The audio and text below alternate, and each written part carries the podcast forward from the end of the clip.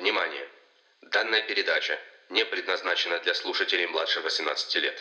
Она содержит описание сцен жестокости и насилия и может спровоцировать неприятные переживания. Не рекомендуется к прослушиванию лицам, находящимся в физически или психически уязвимом состоянии.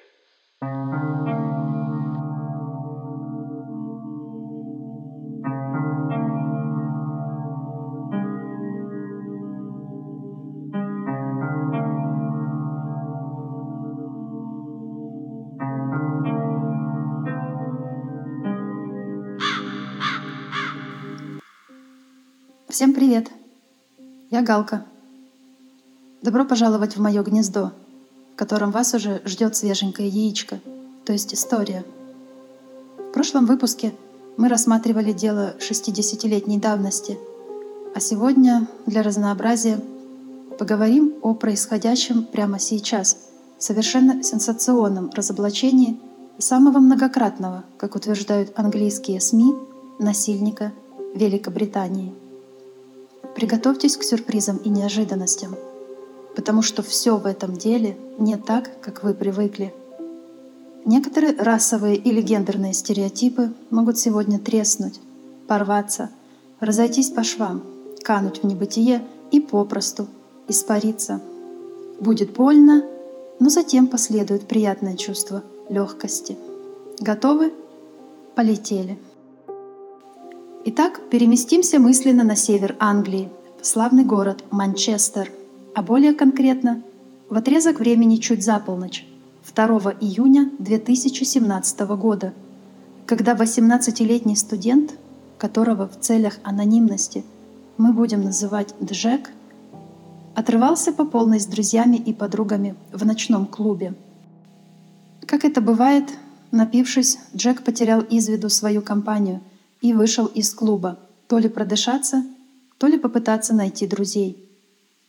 Дело происходило в ночном клубе Factory, завод или фабрика по-русски. Это одно из тех мест, куда приходят напиться и послушать драм-н-бейс-музыку. Не мой джем, если честно. Я предпочитаю фортепианные концерты Рахманинова. Но наш Джек любил драм-н-бейс, что само по себе не преступление, наверное. Итак, стоит наш Джек перед клубом, держится за стеночку, чтобы не упасть, и пытается собраться с мыслями и вспомнить, кто он и куда хотел. И тут к нему подходит незнакомец с дружелюбной улыбкой и спрашивает, все ли в порядке. Незнакомец выглядит совершенно безопасно, примерно одного с Джеком возраста, небольшого роста, худой темнокожий азиат с прекрасным английским. Он говорит, что можно пойти к нему домой, если Джеку надо зарядить телефон, и уже оттуда попытаться связаться с друзьями, которых он потерял. Джек немного поколебался, но незнакомец окончательно убедил его, когда пообещал чашку горячего чая и добавил, что его квартира находится всего в пяти минутах от клуба. Джек согласился, и они с незнакомцем пошли в его жилище. Когда они пришли, Джек попросил зарядку для телефона, но незнакомец предложил для начала выпить, чтобы согреться. Джек выпил любезно предложенный напиток, но вместо обещанного согревающего эффекта он почувствовал головокружение и ощутил, как качнулась земля под его ногами. То, что произошло далее, Джек описал в шокирующем интервью британским СМИ в январе две тысячи двадцатого года, то есть всего несколько недель назад. Через какое-то время после потери сознания Джек резко пришел в себя и обнаружил, что лежит на полу, на каком-то грязном матрасе, лицом вниз. Его джинсы и трусы были спущены до колен. Незнакомец, с которым они пришли, находился над Джеком, тоже со спущенными штанами. Джек тут же попытался скинуть незнакомца с себя. Завязалась драка. Вдруг незнакомец принялся истошно кричать, что Джек вторгся к нему домой. Джек вспоминает, что это сбило его с толку больше всего. И он даже сказал орущему азиату: «Тише, приятель, успокойся». Но незнакомец продолжал кричать, и бить Джека изо всех сил. Тут надо заметить, что Джек состоял в университетской регби-команде и был в отличной физической форме, в то время как азиат был худым и низкорослым. Джек поступил так, как поступил бы, наверное, каждый на его месте, а именно, приложив всю силу, он стал наносить азиату один за другим мощные удары. В интервью парень признался, что не склонен к насилию и чувствовал себя очень странно, избивая живого человека. Но в его ситуации, похоже, выбора особо не было. Или ты его, или он тебя. В какой-то момент Джек окончательно вырубил азиата, и тот упал на пол и перестал шевелиться. Джек ощущал дрожь в теле, в глазах плясали чертики, сердце колотилось, как бешеное, от всплеска адреналина.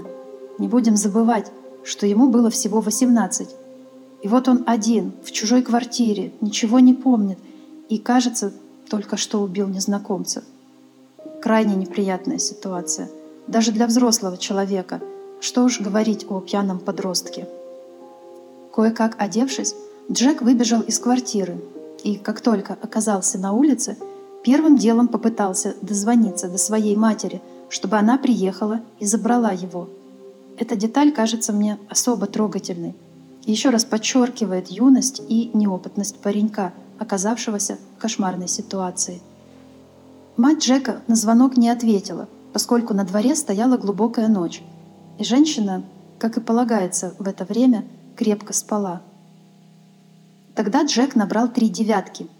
девять девять девять – это номер для вызова помощи в экстренных ситуациях в Великобритании. Это аналог американского девять один один. Полиция тут же прибыла на место вызова, и когда в квартире обнаружили избитого, окровавленного азиата, Джека немедленно арестовали.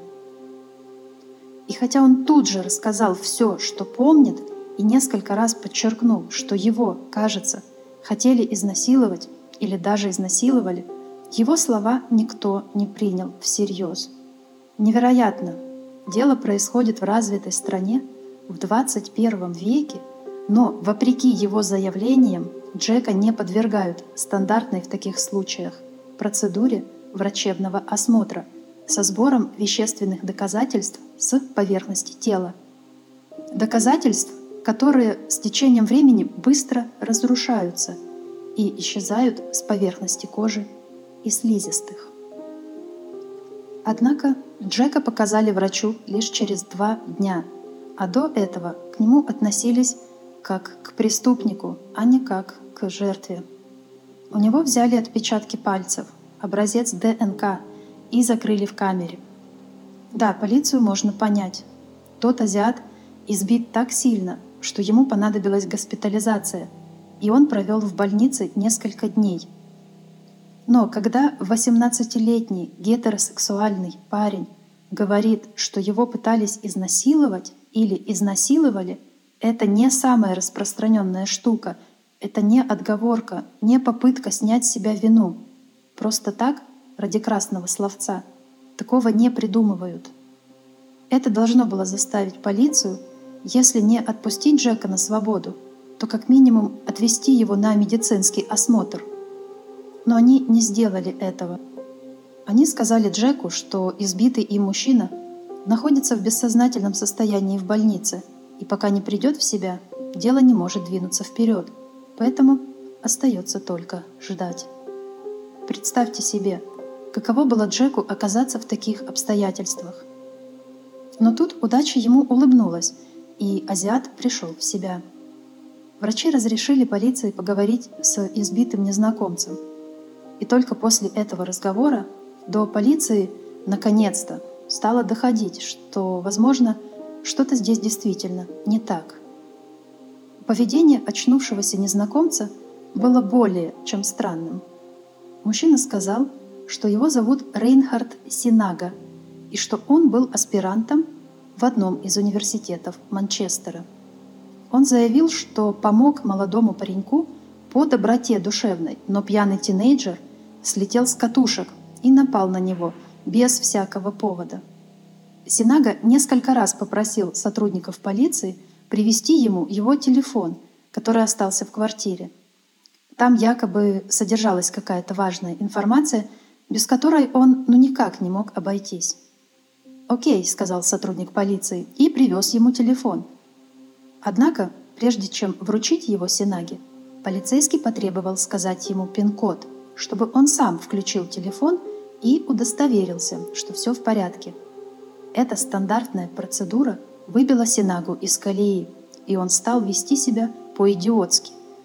Вначале дал полицейскому несколько ложных пин-кодов, а затем и вовсе попытался выхватить девайс из рук офицера, что никак нельзя назвать умным поведением. Никогда, запомните, никогда не пытайтесь выхватить свои вещи из рук полицейского, особенно если он вдвое крупнее вас. Но мы отвлеклись. Вернемся в больничную палату, в которой едва пришедший в сознание Синага пытается противостоять полиции. Такое поведение, естественно, вызвало подозрение, и его телефон тут же изъяли из палаты и отвезли в участок в уже новом гордом статусе вещественного доказательства. Когда специалисты включили телефон, полиция обнаружила видеозапись, на которой Синага насиловал находящегося без сознания Джека. Но это было только началом, только вершиной айсберга тех шокирующих открытий, которые предоставил полиции телефон Синаги. Невероятно, но в кармане у Джека оказался еще один телефон Синаги. В ту страшную ночь, когда он убегал из квартиры насильника, он схватил этот аппарат, чтобы на улице связаться с матерью или с полицией. Как мы помним, телефон самого Джека был разряжен, а Синага, хоть и обещал дать ему зарядку, вместо этого дал отравленный напиток. А потом сами помните, что было. Взломав и этот второй телефон, у полиции на руках оказалось более восемьсот видеозаписей, на которых Синага насиловал находящихся без сознания мужчин. Некоторые подвергались насилию многократно в течение нескольких часов. Не знаю, как у вас, а у меня здесь вырвался вопрос. Сколько же памяти у телефонов этого маньяка? Все мужчины на видеозаписях находились без сознания, некоторых рвало. Некоторые на мгновение приходили в себя, но тут же снова отключались.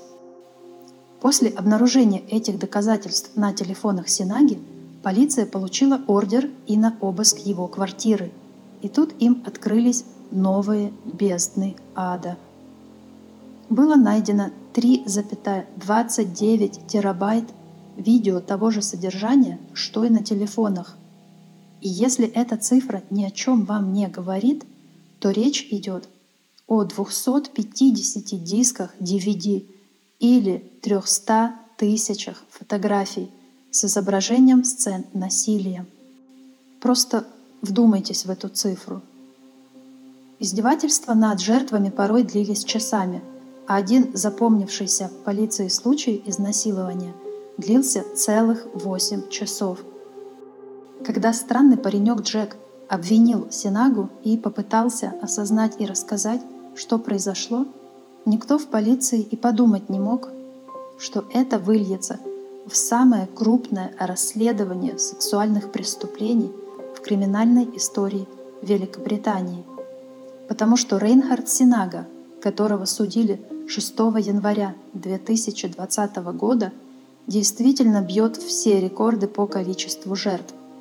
И, как полагают некоторые специалисты, речь уже идет не только о Британии, но и в мировых масштабах порочная ненасытность Синаги не имеет аналогов. И если вам, как и мне, любопытно, что же такого надо натворить, чтобы заслужить эту характеристику, вот вам цифры. На основании доказательств считается, что Синага совершил по меньшей мере сто девяносто пять преступлений, и это только те, которые полиции удалось посмотреть на видео. Неизвестно, есть ли еще длительные видеозаписи и вообще снимал ли Синага более ранние свои преступления. Обо всем этом можно лишь догадываться, потому что сам Синага не торопится выложить все карты на стол. Но и того, что уже о нем известно, хватает, чтобы надолго изолировать его от общества. Несмотря на изначальный прогон в своей работе, впоследствии полиция проделала поистине колоссальный труд в этом расследовании. В частности, они потрясающе быстро идентифицировали большинство жертв Синаги и вышли с ними на контакт. Синага, как это часто бывает с маньяками, питал особую слабость к маленьким сувенирам, предметам, которые напоминали бы ему о его преступлениях. Поэтому он воровал вещи у своих жертв и хранил их дома в специальном ящике. На своей странице в Instagram я опубликовала фото коробки с мобильными телефонами, которые маньяк отбирал у своих жертв, пока те были без сознания. Ищите по хэштегу «Галкино гнездо». Кроме того, похоже, что ему доставляло удовольствие следить за своими жертвами после изнасилований, потому что он скрупулезно вел список их имен для того, чтобы потом находить их в соцсетях и добавляться в друзья.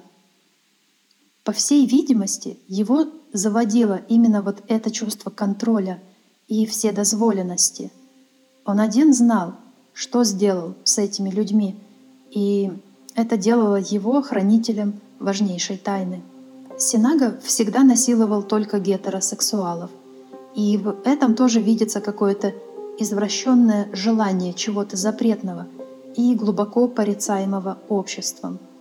Синага не просто следил за своими жертвами в соцсетях, но и сохранял фото с их страниц себе на ноутбук, что, как бы жутко это ни прозвучало, сыграло на руку полиции в деле установления личностей потерпевших.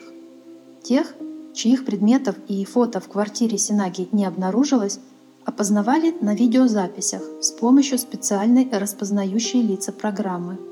Таким образом, полиции удалось установить личность более чем ста молодых мужчин. И здесь следователям пришлось столкнуться с необходимостью выполнять ужасную работу. Нужно было поговорить с каждым мужчиной и сообщить страшную новость, что они подверглись изнасилованию. Учитывая наркотик в напитках и то, что Синага всегда старался действовать, не оставляя следов на теле жертвы, почти все мужчины пребывали в абсолютном неведении относительно того, что произошло в квартире незнакомца. А те из них, у кого были какие-то смутные воспоминания, убедили себя в том, что это пьяные галлюцинации, мерзкие и постыдные, о которых не стоит никому рассказывать. Когда полицейские приходили к этим мужчинам, их всегда сопровождал кризисный психолог, поскольку невозможно было предугадать реакцию тех, кому сообщалась ужасная новость. Криминальный психиатр, который впоследствии составил отчет об этом деле, особо подчеркнул разрушительную природу такого открытия. Узнать, что с тобой делали что-то без твоего ведома, поистине ужасно. А когда речь идет об изнасиловании, этот ужас умножается в тысячу раз, потому что в основе человеческой «я-концепции» лежит утверждение собственной воли и понимание, что человек может как разрешить, так и запретить другому человеку что-то с собой делать. Когда же это происходит без его ведома, он лишается всякой опоры и может полностью разочароваться в себе и жизни. У такого человека может напрочь исчезнуть вера в себя и в других людей. И, к огромному сожалению, этот врачебный прогноз подтверждается в реальной жизни. Все жертвы Синаги на сегодняшний день страдают теми или иными острыми психологическими проблемами, а часть из них не могут нормально функционировать и должны находиться под присмотром в связи с высоким риском самоубийства. Итак, кто же такой этот Рейнхард Синага, человек, разрушивший так много жизней? В две тысячи семнадцатом году, когда его арестовала полиция, Синага был тридцатичетырехлетним студентом-аспирантом и учился в одном из университетов Манчестера. Но чтобы лучше понять, что он за человек, нужно отправиться в Индонезию, страну в Юго-Восточной Азии, откуда он родом. Здесь мне хочется немножечко уйти в сторону и выразить сочувствие жителям Индонезии, которые приняли всю эту историю очень близко к сердцу. После ареста Синаги все индонезийские СМИ пестрели заголовками об этом деле, а представители власти и гражданских организаций поспешили заявить о своей ненависти к Синаге и его преступлениям. Они искренне просили прощения от лица всех индонезийцев у тех, кому маньяк причинил страдания. Это характерно для азиатских культур, где связь человека с его страной, с социумом является почти родственной, и каждый житель такой страны испытывает такой же стыд за провинившегося соотечественника, как если бы речь шла о члене его семьи. Но, конечно же, все мы понимаем, что в семье не без урода и что не все индонезийцы – маньяки. Рейнхард Синага был одним из четверых детей в семье влиятельного банкира, который баснословно разбогател на добыче пальмового масла. Как известно, этот бизнес – производство пальмового масла – наносит колоссальный ущерб дикой природе, но отец Синаги, по всей видимости, не из тех людей, у кого есть совесть, и чистая прибыль для него важнее страданий живых существ. Рейнхард Синага воспитывался в атмосфере достатка, если не сказать роскоши, и с малых лет привык ни в чем себе не отказывать. Видимо, уже здесь зародилось то чувство превосходства и вседозволенности, которое впоследствии приведет к отвратительным преступлениям. Никогда не испытывая финансовых проблем, Синага серьезно не работал ни дня в своей жизни. Вместо этого он выбрал путь вечного студента. Вначале он окончил архитектурный факультет одного из университетов Индонезии, а затем в две тысячи седьмом году переехал в Англию, чтобы изучать городское планирование в Манчестерском университете. После этого он решил получить еще две научные степени, проведя таким образом почти десять лет в Манчестерском университете. Получив три высших образования, Синага пошел в аспирантуру университета, который находится в Лидсе, в семидесяти километрах от Манчестера. Однако он не хотел покидать ставший уже таким родным Манчестер, поэтому он просто ездил на учебу в Лидс, иногда останавливаясь там в отеле на пару дней. В Манчестере он время от времени делал вид, что подрабатывает за барной стойкой в гей-клубах, но это было, конечно, больше для души, чем для денег. Также Синага зачем-то врал знакомым, что работал в администрации обоих манчестерских футбольных клубов Манчестер Сити и Манчестер Юнайтед. Однако после того, как имя маньяка прогремело на всю Англию, руководство обеих команд официально опровергло слухи о сотрудничестве с Синагой, что неудивительно. Синага также был заядлым пользователем соцсетей и имел множество активных аккаунтов, в которых позиционировал себя как свеженького, бодренького, всегда улыбающегося паренька-студента. И если хотите убедиться, поищите в Instagram мою страницу по хэштегу «Галкино гнездо» и посмотрите на фото. Он действительно выглядит невероятно молодо для своих лет. Да, я не утверждаю, что в тридцать четыре все морщинятся и скукоживаются, как печеные яблоки, но Синага на некоторых фото выглядит просто как подросток. И это не из-за умелой ретуши. Он действительно выглядел моложе своих лет в реальной жизни, так как его жертвы принимали его за ровесника. Такая внешность была одним из тайных козырей маньяка и позволяла ему легко и быстро завоевать доверие. Знавшие его люди утверждали, что он не только выглядел, но и вел себя как очень-очень молодой человек. Среди друзей за ним закрепилась кличка «Posh Spice». Он всегда производил впечатление расслабленного, всем довольного и абсолютно безобидного человека. Вот в этом-то и заключалась главная проблема для его жертв. В нашем обществе есть определенный стереотип маньяка, и почему-то каждый человек в глубине души уверен, что уж он-то распознает опасность. На деле, однако, все совсем не так, и угрозу может представлять даже кто-то меньше тебя ростом, открытый, дружелюбный, душа компании с белозубой улыбкой. Жизнь Синаги со стороны выглядела мечтой любого студента. Большую часть времени он тусовался в клубах и зависал в барах. Ему не нужно было контролировать свои расходы, поскольку за все платил богатый папаша, тот самый, кому наплевать на дикую природу. Квартира, которую снимал Синага, находилась в самом центре Манчестера, на Принцесс-стрит, в нескольких минутах ходьбы от сосредоточия ночных клубов и от двух главных манчестерских университетов.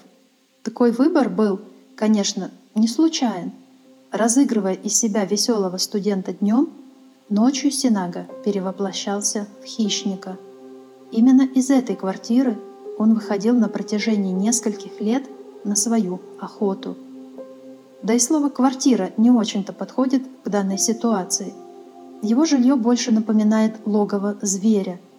Кому интересно, посмотрите фото на моей странице в Instagram. Модус операнди Синаги был всегда одинаков. Поздно ночью он останавливался возле какого-нибудь клуба и ждал, пока из него не выйдет какой-нибудь пьяный парень. Обязательным условием были одиночество этого пьяного и полная растерянность. Он приближался к парню и, разыгрывая дружелюбие и участие, предлагал помощь. Он говорил, что в его квартире, которая находится всего в паре шагов отсюда, парень сможет отдохнуть или позвонить, или согреться, или выпить еще, в общем, что угодно. Иногда парни отказывались, но чаще всего, увы, соглашались. Небольшая культурологическая сноска.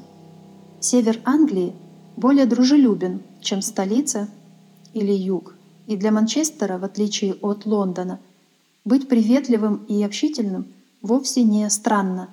В городе царит расслабленная атмосфера.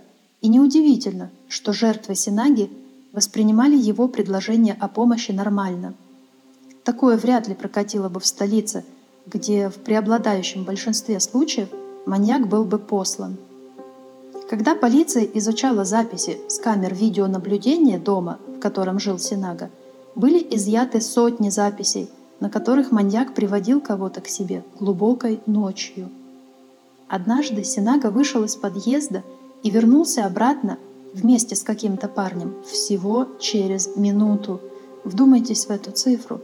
Ему понадобилось всего шестьдесят секунд для того, чтобы подойти к кому-то и убедить его пойти к нему домой. Не знаю, о чем больше свидетельствует этот факт. То ли о безумной харизме преступника, то ли о неимоверной доверчивости жителей Манчестера. Придя домой, Синага угощал своих жертв напитком, в который незаметно подсыпал наркотик джи эйч би, знаменитый депрессант, который насильники часто используют для введения жертвы в бессознательное состояние. джи эйч би не имеет цвета, вкуса и запаха, а одним из побочных эффектов после его применения является потеря памяти. Синага угощал посетителей напитком с этим наркотиком, дожидался отключки и насиловал их на полу на том самом матрасе, на котором очнулся в начале нашей истории Джек. Иногда маньяк записывал на видео акты насилия. Очень часто он потом писал своим друзьям сообщения, в которых хвастался, как хорошо он провел ночь. Не знаю почему, но эта деталь вызывает во мне больше всего отвращения. В одном из сообщений другу Синага цитировал слова популярной английской песни о любовном зелье, одной капли которого достаточно, чтобы влюбить в себя другого человека. А в одном новогоднем сообщении приятелю Синага написал так, цитата: «Он был гетеросексуалом в две тысячи четырнадцатом, а в две тысячи пятнадцатом пополнил наши ряды. Ха-ха-ха». Конец цитаты. Впоследствии допрошенные друзья Синаги заявили, что понятия не имели, что он подразумевал под всеми этими шутками, и искренне верили, что речь всегда шла о сексе по обоюдному согласию. Истинный смысл его сообщений стал для них ясен только после ареста Синаги, и это шокировало каждого, кто его знал. Видимо, Синага действительно считал себя всемогущим и неуловимым. И кто знает, сколько жертв он еще заманил бы к себе в сети, не очнись тогда Джек случайно посреди нападения. Теперь, после краткого экскурса в биографию и модус операнди Синаги, вернемся к его многочисленным жертвам. Как уже было сказано, все они были гетеросексуальными мужчинами возраста от восемнадцати до двадцати шести лет. Многие были студентами. Большинство из пострадавших, узнав страшную новость, отказались свидетельствовать против Синаги и выдвигать обвинения, что понятно, учитывая характер ситуации. Но сорок восемь человек отважились на участие в суде и открыто заявили об ущербе, который маньяк причинил телу и психике каждого из них. В нашем обществе, где на жертву изнасилования все еще смотрят косо, со смешанным чувством стыда и брезгливости, требуется огромное мужество для того, чтобы заявить о чем-то подобном. И у жертв Синаги, в отличие от самого Синаги, с мужеством было все в порядке. Кроме того, поскольку своим поступком маньяк лишил своих жертв чувства контроля, думаю, что желание свидетельствовать против него для многих стало способом отобрать контроль над ситуацией. И поскольку само число преступлений и, соответственно, обвинений было столь велико, Рейнхард Синага представал перед судом четыре раза на протяжении долгих полутора лет. Но вам, наверное, интересно, зачем его вообще судили при наличии такого огромного количества прямых улик? Дело в том, что, невзирая на все доказательства, Синага заявил, что не виновен. Он мог бы признать вину, тем самым избавив несчастных пострадавших от необходимости проходить весь этот ад в суде. Ведь известно, что воспоминание о травме само по себе является отдельной травмой, и маньяк мог бы избавить своих жертв хотя бы от этого. Но он выбрал этого не делать. Он захотел, чтобы мужчины в суде рассказывали незнакомым людям о том, как их насиловали. И на самих заседаниях он не выказал ни малейших знаков раскаяния. Вместо этого он зевал и теребил волосы на своей голове. Четыре суда проводились отдельно друг от друга, и присяжные подбирались таким образом, чтобы никто из них не знал, что происходило на предыдущих слушаниях.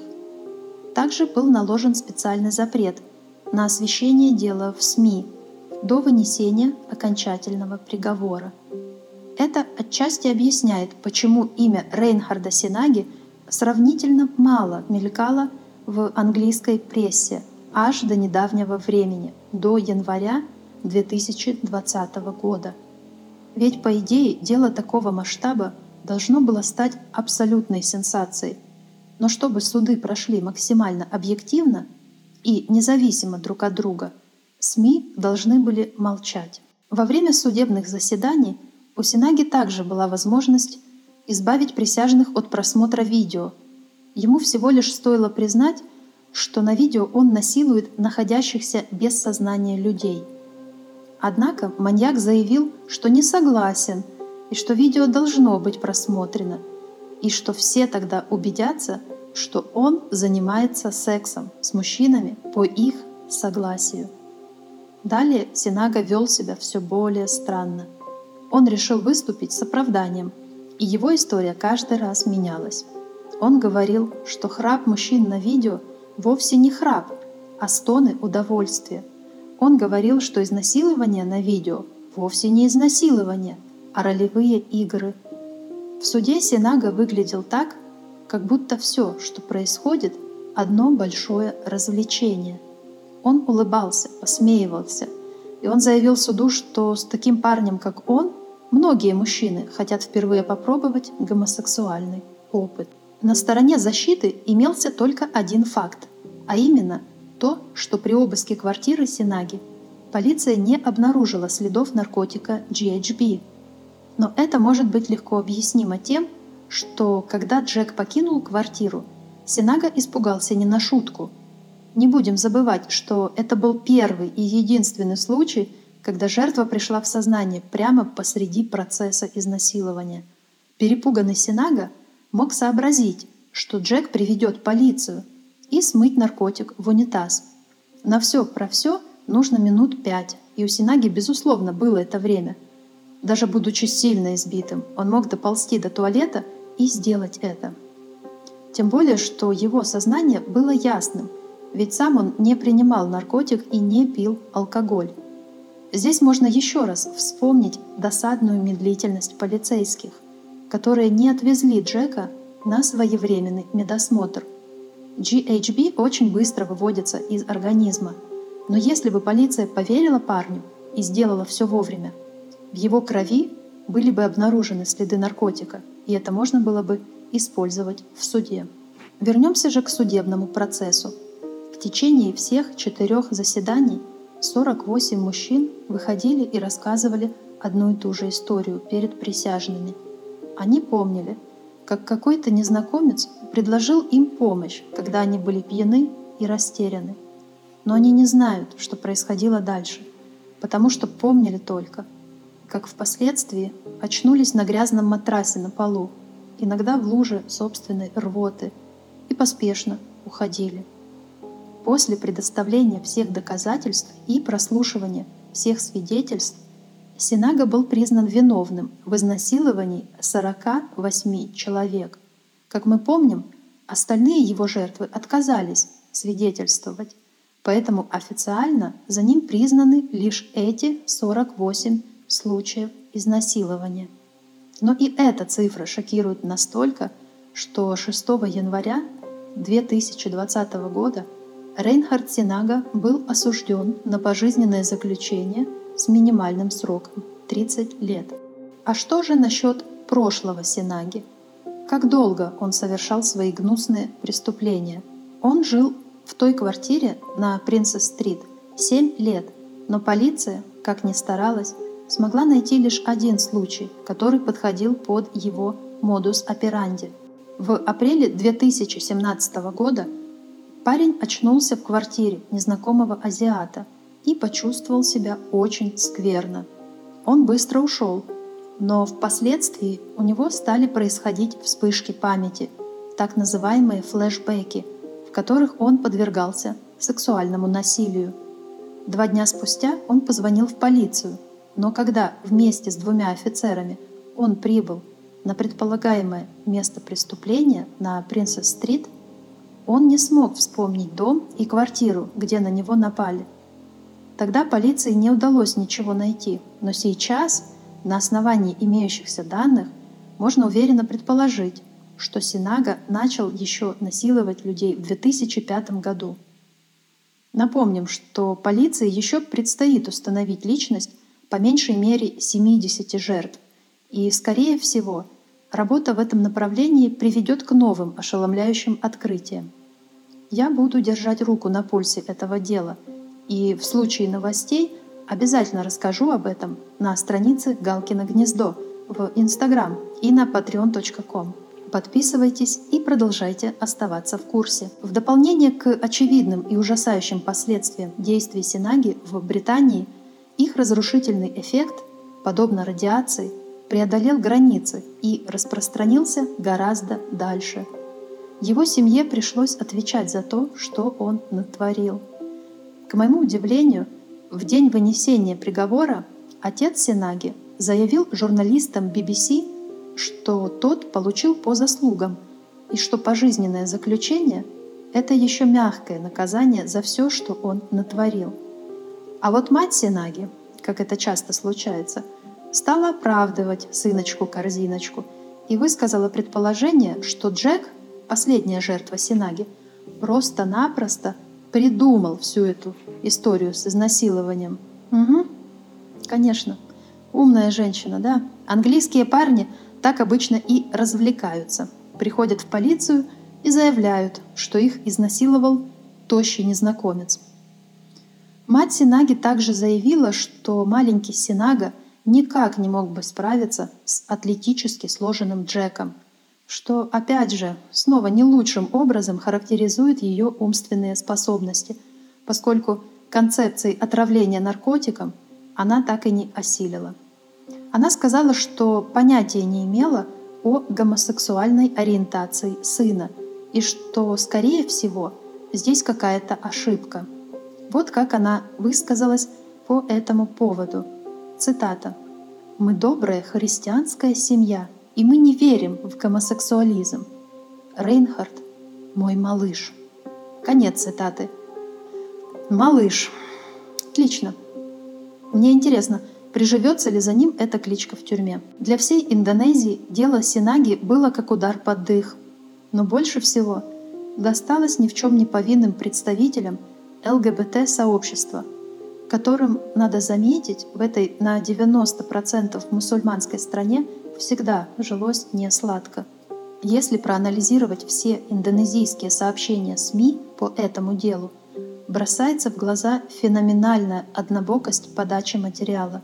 Все статьи как под копирку писаны, и главная тема везде одна. И нет, это не преступление Синаги и не их вероломный характер. Главным, что волнует все СМИ Индонезии, является сексуальная ориентация Синаги.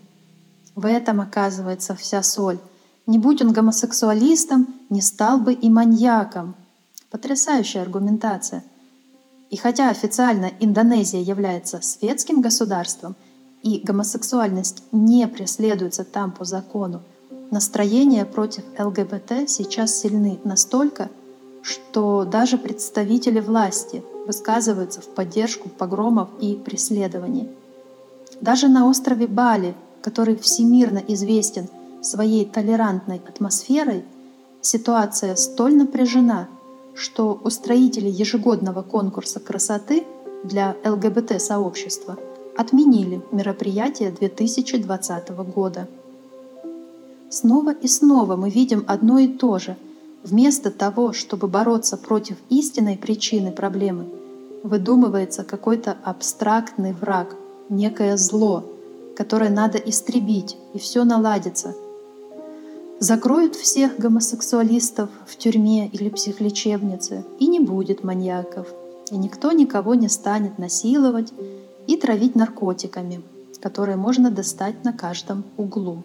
Сейчас Синага сидит за решеткой и не выказывает никакого желания раскаяться в своих преступлениях. Бесплатная служба поддержки для жертв сексуального насилия Safe Line, безопасная линия по-русски, заявила о рекордном количестве телефонных звонков после того, как дело Синаги стало знаменитым. Множество мужчин молодого возраста припоминают что-то похожее и считают, что могли бы быть жертвами Синаги. Руководство безопасной линии полагает, что это дело, сколь ужасно оно бы ни было, сыграло роль катализатора и инициировало в обществе положительную тенденцию к открытости.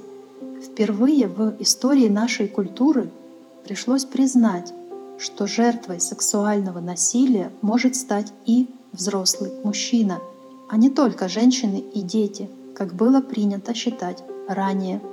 Ни пол, ни физическая сила не выступают гарантами неприкосновенности в наш век, когда достать наркотик так же просто, как купить банку кофе. Это дело также обнаружило вредоносную природу токсичной маскулинности. Те из жертв Синаги, кто страдали от флешбеков или ночных кошмаров и смутно догадывались, что произошло что-то странное, винили во всем себя, стыдились своих грязных мыслей и не спешили обращаться за помощью. Удивительно, на дворе двадцать первый век, но мужчинам по-прежнему запрещено проявлять такие общечеловеческие чувства и эмоции, как страх, растерянность, печаль, отчаяние, испуг. Токсичная маскулинность заставляет залить бетоном все эти переживания и делать вид, что ничего не происходит. Но после дела Синаги Притворяться, что мужчины не плачут, уже не выйдет. Они плачут и нуждаются в принятии и помощи, потому что они живые. По сути, ультрасовременное и сенсационное дело Рейнхарда Синаги, как и все подобные дела, напоминает нам простые, избитые истины. Первое. Беда может случиться с каждым. И второе. Внешность обманчива.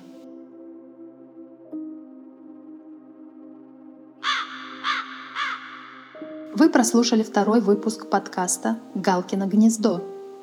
Дело Рейнхарда Синаги очень непростое и наталкивает на размышления. Если подобное горе случилось с вами, и вы стали жертвой сексуального насилия, расскажите об этом кому-то близкому и обратитесь за профессиональной помощью. Какого бы пола вы ни были, перестаньте покрывать преступника. Пора прекратить замалчивать эту проблему, потому что своим молчанием мы развязываем руки насильникам. Если бы Джек постеснялся заявить полиции о том, что с ним произошло, Синага продолжал бы творить свои гнусные дела по сей день. Стыдно должно быть насильнику, а не жертве. И насильник же должен понести всю тяжесть наказания. Если вам, как и мне, было интересно дело Синаги, и вы хотите поделиться своими мыслями по этому поводу, милости прошу на мою страницу в Instagram. Там же можно посмотреть фотографии маньяка, его квартиры и кое-каких вещей. Мне даже удалось отыскать фото его так называемой коллекции алкогольных напитков. В общем, приходите и смотрите сами. Спойлер, с таким лицом в тюрьме Синаге будет весело. Друзья, если вам понравилось мое шоу, подписывайтесь и получайте новые выпуски горяченькими прямо из моего гнезда к вам в телефон. Оцените мой подкаст и напишите ревью. Вы также можете поддержать меня на патреон точка ком, где за ежемесячную символическую плату вы становитесь покровителем Галкиного гнезда и получаете доступ к эксклюзивному контенту. Там же на патреон точка ком я веду небольшой блог, который могут читать все желающие, где я чуть больше рассказываю о своем творческом процессе и почему я вообще этим занимаюсь. Ваши комментарии, оценки и отклики — топливо, на котором работает мотор моего воображения. Даже если вы не любите писать длинные сообщения, просто загляните ко мне на страничку и скажите «Привет». Мне это важно. Берегите себя и своих близких. И до новых встреч в моем гнезде. Ваша Галка. Thank you.